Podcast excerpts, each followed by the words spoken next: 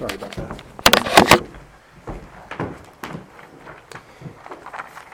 If you would, for our, our uh, message today, turn to Matthew chapter six. And we will be reading verses nine through thirteen. Matthew chapter six, verses nine through thirteen. After this manner, therefore, pray ye: Our Father, which art in heaven, hallowed be thy name. Thy kingdom come, thy will be done, in earth as it is in heaven. Give us this day our daily bread, and forgive us our debts, as we forgive our debtors. And lead us not into temptation, but deliver us from evil. For thine is the kingdom, and the power, and the glory forever. Amen. And may the Lord bless the reading and the hearing of his word. So before we begin our study this morning, let's pray, come before the Lord, and ask his blessing on our on our study this morning. Dear Lord, our God in heaven, we come before you this morning. We thank you for the opportunity, and we pray that you would open our hearts to your truth, make our hearts malleable, that we would form them in accordance to your word. We thank you for the time this morning that we can come together, to gather as your people, and to worship you. And we pray that you would bless this study to our hearts, that we would go away from here seeking to apply your word to our lives. In the name of Jesus, our mediator, we pray. Amen. So before we begin our study, let's recap briefly what we looked at in our previous message. We studied the first phrase of the Lord's Prayer, Our Father. And in doing so, we looked first at mankind's status before God, that in creation, all of mankind are the general sons of God. And that's important to understand because it points us to the reality that we need restoration as sons to God. We looked at the fall, understanding that Adam, as our federal head, rebelled against God, rejected his sonship before God, and therefore rejected the privileges and the blessings of sonship before God. Secondly, we looked at the role of the holy law of God in the life of the unbeliever, in all mankind. We see that it was for the purpose of showing us that we are indeed in this state of sin before God that demands justice, and in so doing shows us that we need a Savior. And thirdly, finally, we looked at the freedom offered from that bondage to sin only found in Christ. As adopted sons, that we can come before him and find that freedom, and therefore be given the willing ability to come before the Lord, to lovingly serve him, and to honor his name before all men. And so, having bolstered our understanding of spiritual adoption, which allows us to come before the Father, crying, Abba, Father, our spiritual, intimate, loving Father, we come now this morning to consider the next two phrases in the Lord's Prayer, which art in heaven, talking about God, and hallowed be thy name. Regarding the purpose of studying the Lord's Prayer, listen to a quote by Peter Masters for this specific purpose. We lose much if we read over these words too swiftly, because they are more than a mere identification of the Father's whereabouts. It is a phrase calculated to build within us a worthy attitude or approach to the Lord. When the heart is cold and the spiritual feelings are running dry, these simple words, rightly understood, will lift the believer up to a renewed appreciation of God's glory and to great sincerity and fervor. And this is our destination this morning. This is the purpose for which we study the Lord's Prayer. We're seeking to further examine God's glory and majesty and power, and seeking to find the harmony between that, his majestic power over all creation, and that love with which he loves us as his sons. So in seeking to establish and maintain this specific balanced approach that we come to God in prayer, we will first be exploring the nature of God in two of his attributes. First, his omnipresence, and second, his omnipotence. And now these are just big words, theological words, to describe God's characteristics, who God is. Omnipresence describes the fact that he is everywhere, at all times, in all places. And his omnipotence describes the fact that he is the God Almighty over all creation, the God of all power. So why is it important to look at the nature of God in these two aspects? Well, first we'll start with the omnipresence, and it's important because by the fact that Jesus is teaching us that our Father is in heaven, he's making a very specific covenantal distinction between the way God demanded his old covenant people to worship him and the way that God demands his new covenant people to worship him. In the old covenant, we saw that the people of God were given the ability to worship him, but that by which a great distance. They only by that great distance were they allowed to approach God. We see this amplified and articulated by the constructing of the tabernacle and the temples, that God kept this sacred room, the Holy of Holies, within several layers of rooms in the tabernacle and all of the, in the temples. The most holy and special presence of God was restricted to this place, concealed within the temple. And not only that, but it was reserved for the high priest, who come in once a year to intercede before the people in God's holy presence. So therefore, the mindset of the disciples who were hearing this teaching by Jesus of the Lord's Prayer was that access to God's special presence was restricted to that of a mediator, a mediator between God and his people. And so the priests in this function served as a mediator, which, of course, we would learn in the New Testament was pointing forward to the everlasting priesthood of Christ as our mediator.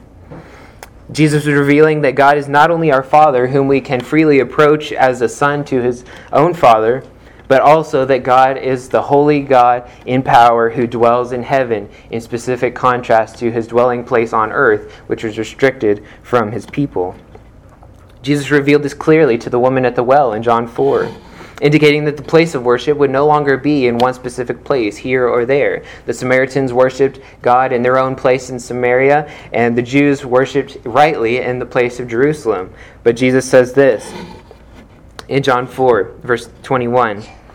He said unto her, Woman, believe me, the hour cometh when ye shall neither worship in this mountain, nor yet at Jerusalem worship the Father. So he's making the distinction there, recognizing the difference going on, that they had worshipped in this, this particular mountain. I believe it was where Jacob had uh, dug a well uh, early on, and he's saying that not only will you not worship there specifically, or at the temple at Jerusalem specifically.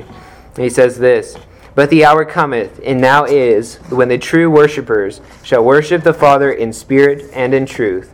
For the Father seeketh such to worship him. God is a spirit, and they that worship him must worship him in spirit and in truth. And so this is the freedom of access that Jesus had granted by his work on the cross. We see this specifically pointed out when we are told that the veil in the temple that kept the Holy of Holies separate from the rest of the temple was torn in two, and that torn in two from the top to the bottom, indicating that God was making a way, tearing apart the divide between God's holy presence and his people. And now God is freely accessible to those who come to him by Christ. And this This is the glory of our mighty Father. William Perkins sums it up this way. Indeed, the Jews under the law looked towards the temple, and in the temple towards the mercy seat, because the Lord had there promised his manifestation of his presence. Therefore Daniel, for example, turned his face towards Jerusalem when he prayed in Chaldea. But now, in the New Testament, difference of place in respect of God's presence is taken away, and we are not tied to look east or west, north or south, but men may now everywhere and every way lift up pure hearts and hands unto God. And so we see this is the vital distinction that Jesus is being made, or that Jesus is making here by this statement that God is our Father, which art in heaven, in contrast to that belief, that revelation that God's special presence was only specifically revealed in the temple or the tabernacle. And we see that this is such a tremendous blessing to us as his sons, given free access to our Father, pleading with him before the throne of God that he would help us, bring us along in our fight for the faith, and of course for our different varying needs that we bring before him, that we have that access to do so. The Old Testament people, the Old Covenant people, had no means by which to bring him uh, what we would call menial things. So we know that we are allowed to ask him for uh, certain things in our own lives that were not in any way accessible to those people. But this is the beauty of this freedom that we have in Christ. John Calvin transitions now to a second implication of our Father which art in heaven. He says it this way. In the next clause, which art in heaven, he gives us a lofty idea of the power of God. When the Scripture says that God is in heaven, the meaning that all the meaning is that all things are subject to his dominion, that the world and everything in it is held by his hand, that his power is everywhere diffused, that all things are arranged by his providence. So why do we see this secondary aspect of God being in heaven pulled out this way, addressing the power of God? Well, because with the freedom of access that we have to God, unfortunate as it may be, we can become slack in our appreciation for who God is. We start to get bogged down in the little things, only understanding God who answers prayer for the test on Monday or whatever the case may be. But we must come back and understand that God is the God of power, and we can never neglect that. To, we can never embrace God as our loving Father to the very neglect of who God is in power and majesty as the God of all creation. Neglecting to acknowledge God as such, as the all-powerful deity that he is, seems like an ever-present temptation in our day and age. Our relativistic culture has influenced so much in the visible church of Christ in the world we live. Unfortunately, it's easier to find a church that is slack on the teaching of the Word of God and inf- instead focusing on a God of their own making, a God who loves them no matter what, loves them as they are, and will never rebuke them or chastise them for sins that they commit against him. A W Pink, in his classic work, The Sovereignty of God, observes and articulates clearly this problem that's created by misconstruing God's attributes. How different is the God of the Bible from the God of modern Christianity? The image of God that is embraced most wi- widely today, even among those who say they believe the Bible, is a miserable represent- misrepresentation of an offensive and an offensive mockery of the truth. The God of our times is a helpless, weak, and delicate being who commands the respect of no really intelligent person. The God of the modern Christian is the creation of sappy sentimentalism and an object of pity rather than an awe, than of awe-inspiring reverence. And we see this articulated in numerous ways, uh, whether that be a, an over-emotional song talking about the love of God for us and no emphasis on our, our standing before Him as fallen sons, but reconciled as adopted sons, and yet acknowledging God's power. We see we see an overemphasis on Christ's love for his people to the detriment of God in his attribute of power. Pink even includes a footnote describing one pastor that he knew of that repeatedly referenced or repeated several times the phrase, poor God, poor God. And that's the damaging result of this, what he calls sappy sentimentalism. He even author- authored the book in nineteen eighteen. And how much farther has our world come in this, quote, sappy sentimentalism? We must remember that the God of power is such a relevant attribute of God because it has been so neglected that we must never forget it. Today I want to demonstrate that a healthy, balanced perspective of the nature of God would resolve this rampant emotionalism that's found to be so common in professing Christians in their churches today. So now we come to examine the power and the glory of God as articulated by the secondary meaning of that phrase, our God which art in heaven. Both, when rightly considered, both the love of God for his people and the power that he has as the ultimate almighty God of all creation, it shouldn't drive us to fear to consider the power of God. It should drive us to a more deep love for God as our Father who is able to execute perfect justice, who is able to protect us and keep us from the wiles of the devil and not drive us away from him. So in seeking to recover this proper attitude of reverence toward God that we are to have in prayer, we will be considering God's creation of the world, the epitome of his demonstration of his mighty power. Scripture teaches that God chose to reveal his power in creation by the mere sovereign word of his power. And that in the work of creation, we're told in Genesis one three, it starts this way, "And God said," God made every part of creation by the word of his power. Amen. Hebrews eleven three says, "Through faith we understand that the worlds were framed by the very word of God." Think of that. By the mere word of God, by the speaking of his mouth, God created billions of galaxies. Everything we ever see, uh, everything down to uh, the very smallest particle of human uh, understanding. We were just talking the other day about what the, the atom being the building block of creation, and yet that was what we once thought it was. But looking farther, that in the atom are electrons and neutrons flying around and generating this part of the atom. And not only that, but farther than that, in what we thought was the, the limit in electrons and neutrons was these things called quarks. Someone came up with that funny name for them, but they're they're even smaller than those electrons and neutrons. So even from the smallest microscopic part of creation, God created that by the very word of his power, all the way out to the billions of stars and galaxies and planets and everything outside of our planet. Amen. All of that by the power of his word, the power of his word. We are connected, our, our understanding of power is connected with not only will, a will to do something, but the means by which to do so. God is not without the restraints of those means. He is, by the mere word of his power, able to execute anything that he wills. And so by this power, this powerful voice of God, we see uh, not only in creation that we look around us and see the testimony of these things, but in Scripture we see that this is the same God of power who flooded the earth in justice. They, like we've been reading in Genesis in the Old Testament, that you know, God executed his perfect justice by bringing about this massive cataclysmic flood to bring judgment upon the evil men of the earth. It's the same God who descended in power on Mount Sinai, in power of lightning and thunder and of mighty voice that frightened the Israelites. They were terrified to approach him. And not only that, but this is the same God who, miracle of all miracles, raised Jesus from the dead. The power that was able to bring another man alive, and that by the power of God. He also manifested his presence at Pentecost by the sound of a mighty rushing wind, like we've been reading in the book of Acts in our study.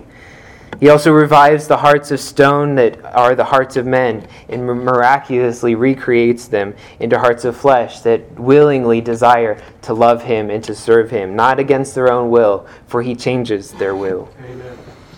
And not only that, but he is the same God who we read of at the in the book of Revelation. He's the same God in the beginning as, he's, as he is in the end. We see him revealing himself in the cul, uh, the culmination of his power, bringing righteous judgment to the wicked, and also completing the redemption that he has planned from all eternity for those whom he loves. What a great God we love. How can we not look at this God of power and might as his sons and be, how could we be turned away from this? How can we not have our hearts inflamed in love to God when we examine his mighty power? What love can be withheld from this, our almighty God? The only proper response to a God so powerful, particularly as his sons, is to hallow his name above all. And we do this in two particular ways I'm going to be examining today.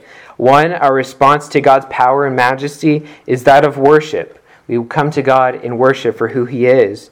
And secondly, by responding to this power of God by obedience to his law.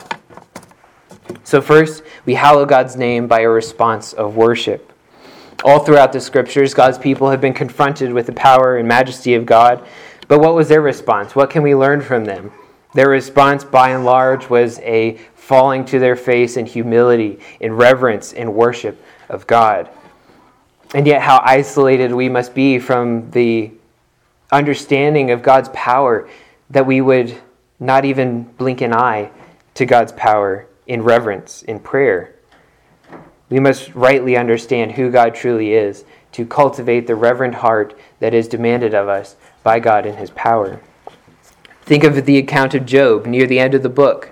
We are given the words of Job where he's going through all of this turmoil, all of these things coming against him. And what do we see him doing? We see him essentially justifying himself before God, saying, I've been a righteous man. I've not sinned against you. Why is all this calamity happening? Why are you bringing this all against me? And even reading the account of Job, it can be all too easy for us to identify him with him in this. That, you know, we're, we're not too bad. We've not we've not incurred the wrath of God in some mighty, you know, bad way. You know, we've not sinned against God drastically. So why would this? Why would we be going through hard times? Why would we be doing this? But a correct understanding of who God truly is and his power will quickly, quickly change our perspective. Notice God's re- reply to Job. Where was thou when I laid the foundations of the earth? Declare if thou hast understanding. Hast thou perceived the breadth of the earth? Declare if thou knowest it all. Hast thou given the horse strength? Hast thou clothed his neck with thunder? Hast thou an arm like God? Or canst thou thunder with a voice like him? Wilt thou also disannul my judgment? Wilt thou condemn me, that thou mayest be righteous? So what do we see God doing here? He's making the right, the perfect contrast between us as fallen men, men of the dust, creatures of the earth, trying to exalt ourselves in arrogance before God, looking at him and saying, how dare you bring this upon me? How dare you bring this calamity to my family? But God, in his righteous judgment, understanding his rightful power, communicates that to Job. And as we saw previously in the, the book of James, that Job was thinking worldly. He was thinking of the world, that his own his own understanding, and, and trying to justify his uh, his standing before God, but understand but missing the fact that he was indeed being worldly by not acknowledging his proper standing before God, not acknowledging his own omission and commission of sin in ways that he hadn't even thought of as a man with a sinful nature. And so with the right understanding of God, with the right understanding of his attributes of power, what does Job do? This proper perspective quickly humbles him, his arrogant spirit. He says, behold, I am vile. What shall I answer thee? I will lay my hand upon my mouth. I have heard of thee by the hearing of the ear, but now mine eye seeth thee. Wherefore I abhor myself, and repent in dust and ashes. The proper perspective of God's power and glory will quickly humble the arrogant spirit and grind to dust our overinflated ego. We must remember that this is the reverence that God demands of all mankind, that of repenting in dust and ashes before God, recognizing our standing as mere creatures before an ultimate mighty God. But especially, especially as his people, especially as his adopted sons, let us never forget our particular duty to reverence God. We must be the first ones to recognize God's power and be the very first ones to reverence him as such. The wicked have uh, the, the, right, uh, re- the right response to God's power in their own sin. Without the grace of God, they will flee from him. They will acknowledge his power and flee.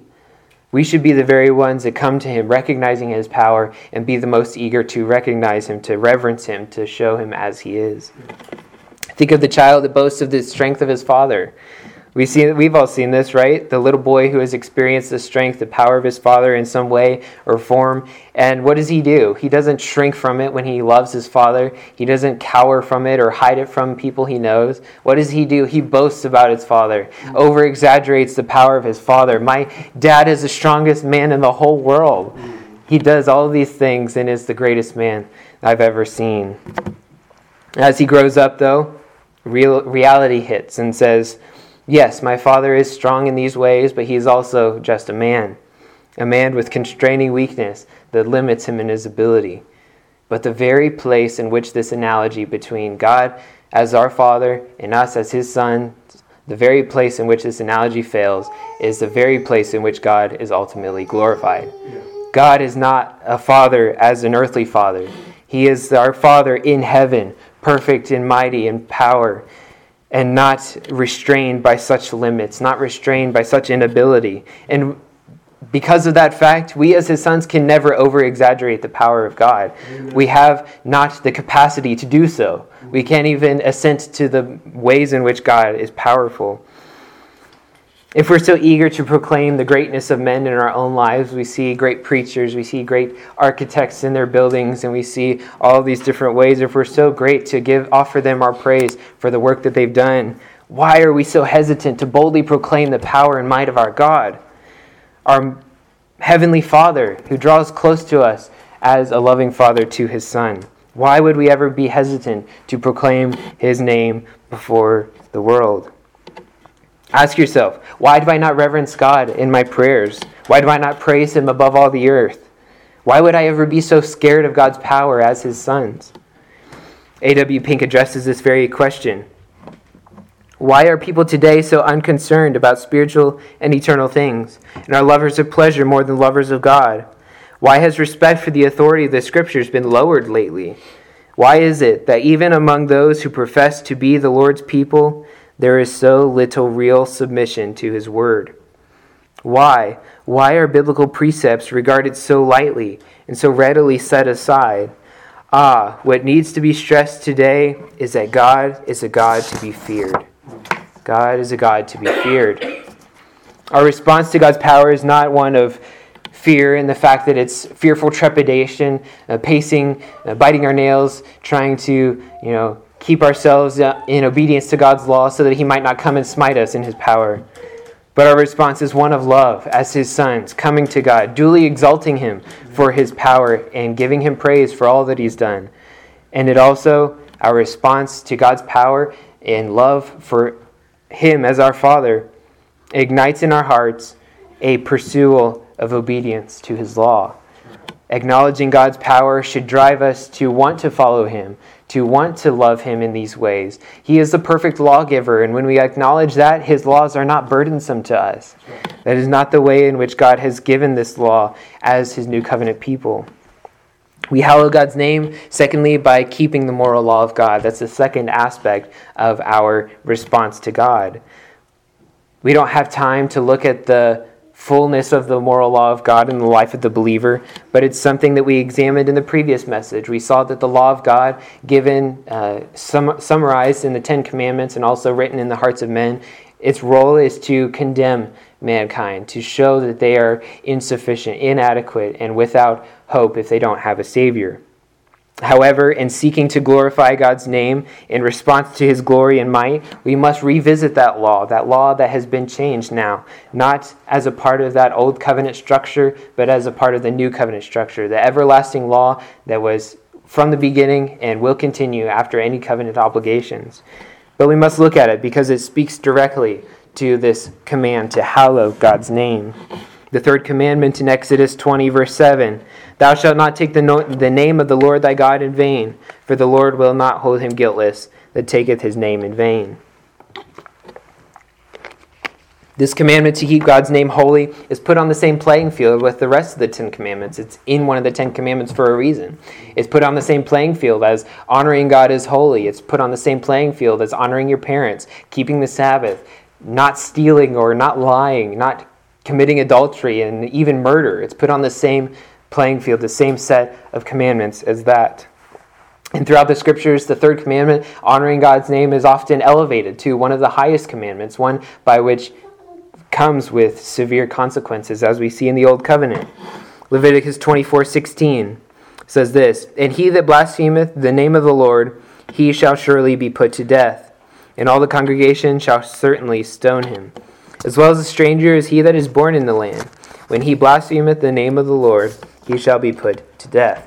So we see the severity by which God enforced this commandment, along with many of the other ones that followed the death penalty. But this is an expression of the value that God puts on hallowing God's name. But, you know, that was just for Israel, actually. You know, we don't have to, you know, put too much emphasis on that. After all, we were set free in Christ. The chains of the law of God have been broken. And we are under grace, after all. Indeed, we are. Indeed, the chains of the bondage of sin under the law of God have been broken. But we must understand the function of the law of God under the new covenant before we jump to dismiss all of its commands. In order to establish this point quickly, listen to how our confession of faith articulates it in chapter nineteen of the law of God. "Although true believers are not under the law as a covenant of works to be thereby justified or condemned, yet it is of great use to them as well as to others in that as a rule of life, informing them of the will of God and their duty, it directs and binds them to walk accordingly." This is referencing the law of God as entirely separate from the specific Ten Commandments of the Old Covenant. Yes, it's summarized. The law of God is summarized by the Ten Commandments, but the moral law of God existed prior to that and will exist forever after that. It is the character of God articulated in these specific commands that we as his people are to follow. So when we look at that, understand it this way, we can articulate it in the same way that the Scottish minister by the name of John Cahoon summarizes it in his own book, The Law and the Gospel. He says this, "The law as a rule, then, in the, under the new covenant, is not a precepti- a new preceptive law, but the old law, which was from the beginning given to believers. So this same law that was under the old covenant is now taken away from the old covenant. The old covenant is done away with, but we we still have the law of, the law of God that God gives to his people as a rule and a guide for their faith and practice. Mm-hmm. Recognizing it as such, we must make application then to something that rightly applies to our lives, a right duty that we are to uphold. The Baptist Catechism offers a simple definition of what it means to pray for God's name to be hallowed. Question one hundred eight. What do we pray for in the first petition? In the first petition, which is hallowed be thy name, we pray that God would enable us and others to glorify him in all that whereby he maketh himself known, and that he would dispose all things to his glory. So there, the simple definition is that we're seeking that God's name would be glorified among men, among ourselves as the sons of God, and also that he would use all things in the orchestrating of providence for his own glory. But the Orthodox Catechism expounds a bit more upon the duties that are, that are encompassed by this desire to hallow God's name. We see the general definition given there, and so here we'll have a little bit more of specifics. What does God decree in the third commandment? The answer is that not only by cursing or forswearing, but also by rash swearing, we should not use his name despitefully or irreverently. Note this, we'll look at this in a second. Neither should by silence nor consent be partakers of these horrible sins in others, but that we use the holy name of God ever with great devotion and reverence, that he may be worshipped and honored by us, with a true and steadfast confession and invocation of his name. And lastly, in all our words and actions whatsoever. So there's a lot going on there. There's several things we could look at, several points of application we could make there. But for application this morning, I want to look specifically at the sentence I pointed out, this, this doctrine that the confession articulates that, quote, neither by silence nor consent we should be partakers of these horrible sins in others. The age in which we live is a particularly difficult time to stand firm when it comes to hallowing God's name. His name is so regularly, normally abused and taken in vain that we have become accustomed to it, even comfortable with it at times. Think of that. Think of what I just said. The holy name of God. We as his people have become accustomed to it being used flippantly. We have been, become comfortable with the violent slandering of his name, of his attributes, with cruel jesting, and obviously taking his very name in vain. And yet the lack of emphasis on the seriousness of the law, which we find common in our churches, we find no you know, emphasis on the strictness with which we are to, as believers, hold to the law of God. Particularly when it comes to the third commandment, it seems one of the few that's been put to the side. You know, we all still want to uphold no stealing, no committing adultery, no lying, no thieving. But where has the third commandment gone? And this is the one in which we address God as our Father. That is one of our, our this is one of our duties to God as the Holy God, as our Father. We've justified ourselves with the thought that as long as we don't actually say the words, as long as we don't, you know, tiptoe into the thinking that we would blaspheme God's name, that we're okay in the department of hallowing God's name. But this is not the case at all. As we saw in James, and it will be brought out clearly again in chapter or question seventeen of the Baptist Catechism, it clearly articulates what sin is. The question is, what is sin?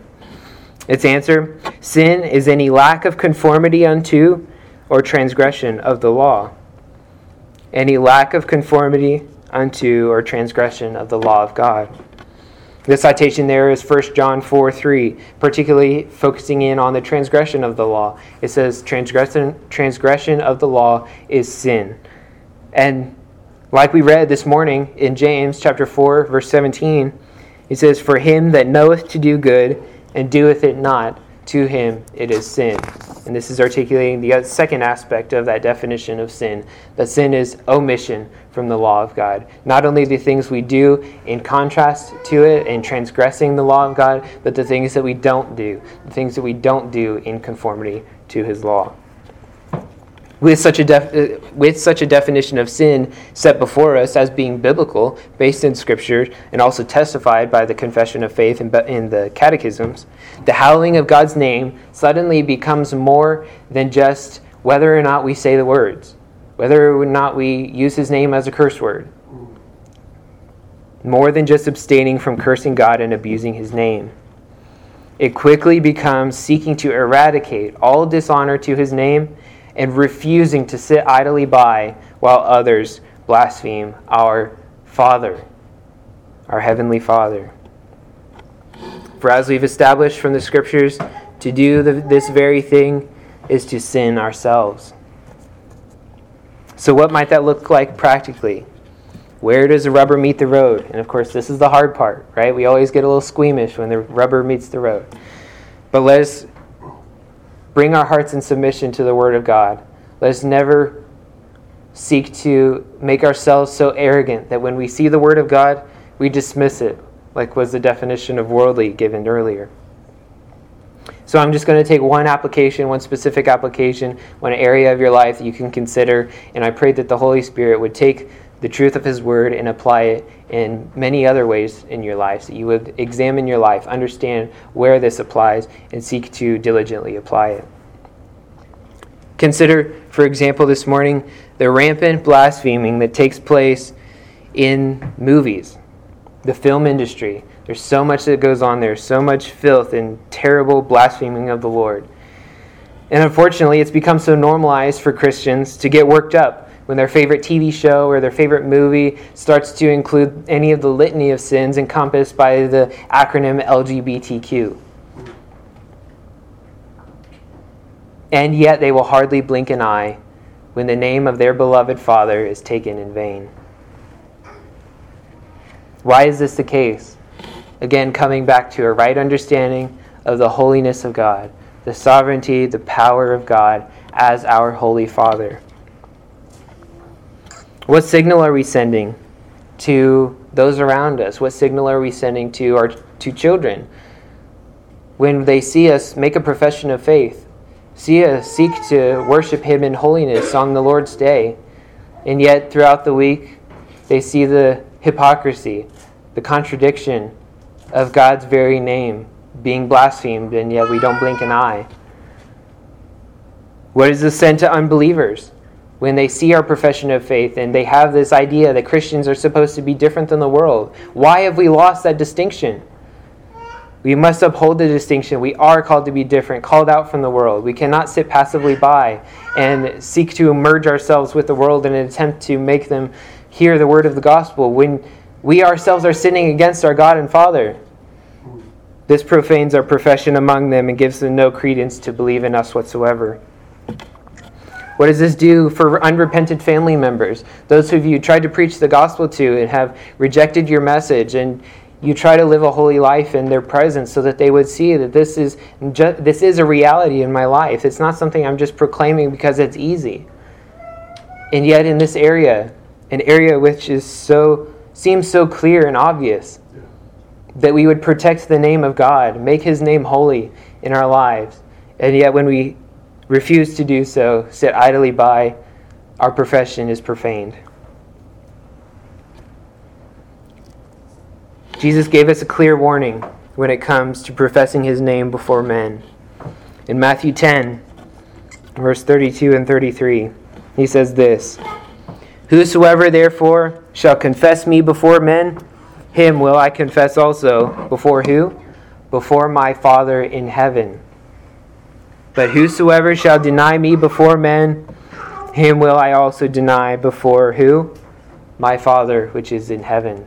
We see the same language here being used by Jesus in giving this warning, and as the same language we hear in the teaching on prayer. Our Father in heaven.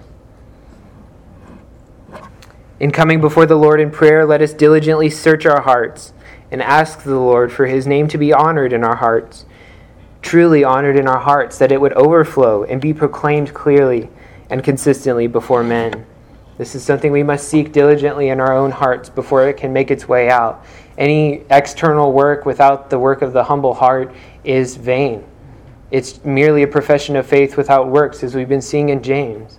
That when you don't have a true change of heart, when you aren't truly reconciled and come to the Lord as your Father, and yet try and do these righteous things, external things, it's all vain and dead works. One more close application of this very thing. Fathers especially. This is an area where you have much influence over your family. Your biblical role as a father includes that of a priest. And what is a priest but a man who represents God before his family? We must be diligent in keeping our proper roles and understanding what's going on and the reason that God ordained us to have those roles in the first place. What are you communicating to your children by your spiritual leadership? What's going on? What are they seeing you say and what are they seeing you do? They say actions speak louder than words, and most often they do. They do. Before children who are very impressionable and yet see super clearly through the veneer of your profession if it's not followed by works. Unbelievers, they see the very same thing. They're aware of what's going on. They think very clearly in these terms of what you say and what you do. So we must be diligent to be mindful of our witness to those around us. Do they hear a consistent witness of reverence for the Lord and his name, or do they hear an inconsistent witness, one who professes to love the Lord and refuses to live it out biblically? So see that change happening in the lives of his people. May the Lord grant all of us strength to stand against the overwhelming tide of evil that seeks to penetrate our very lives, our homes, our families, everything. It confronts us every day through many various means, T V shows, movies, social media, even books if you're not careful. All kinds of things are going on to tear down your family spiritually. We must be aware of those things, not become overly obsessed with them, for our hope is in God, not in our own ability to keep things out of our family. But it is in God. And we must remember who God is. God is a mighty God. God is our Father, and not one to be flippantly addressed, especially in prayer. The closest place in which we approach him in prayer to him is our Father. Let us pray that through us, the power of the Holy Spirit and his name would be hallowed before men. And in concluding, Peter Masters' book called The Lord's Pattern for Prayer is a good study guide, a simple study guide on the Lord's Prayer. I'd encourage you all to get it as we continue on in our study of the Lord's Prayer. And I'd like to read his concluding thoughts on his chapter of Hallowing God's Name. I pray it would encapsulate the longing of our hearts, the true longing of our hearts, for God's name to be hallowed as his sons. He says this: "May the being and attributes of God be hallowed and appreciated in my praise. May I act in a way that is consistent with this petition. Even as I pray that God's name will be appreciated in the world, may my personal testimony contribute to that end. May I support and encourage God's messengers, strengthening them to proclaim his qualities to vast numbers of people. When I next pray, before proceeding into detailed petitions, may I worthily hallow the name of God in my own words and at greater length than the abridged lesson given in the pattern of prayer. May his perfections be lifted up and acknowledged and great glory brought to his holy name." Let's pray. O God, our Father, our mighty God in heaven, we come to you humbled by your word. We come to you seeking your help and your grace in executing that which you call us to. We pray that you would use this truth in our lives to understand the implications and not shy away from executing those implications in our own lives, but do them with diligence, Lord. Help us to serve you with diligence, to proclaim your name as your faithful sons to those around us, and especially, Lord, enrich our prayer life, that we would come before you theologically filled with the knowledge that will outflow itself in the application of prayer, that we humble our hearts before you, that we come before you asking these things in your name, that your name would be hallowed before men, and especially in us as your sons, that you would correct our wrong thinking, correct our worldly thinking, correct us in our approach to God that has become flippant, that has become irreverent. And I pray, O Lord, bring us back to our reverent approach to you, our Holy Father who art in heaven. We pray that your name would be hallowed. In the name of Jesus we pray. Amen.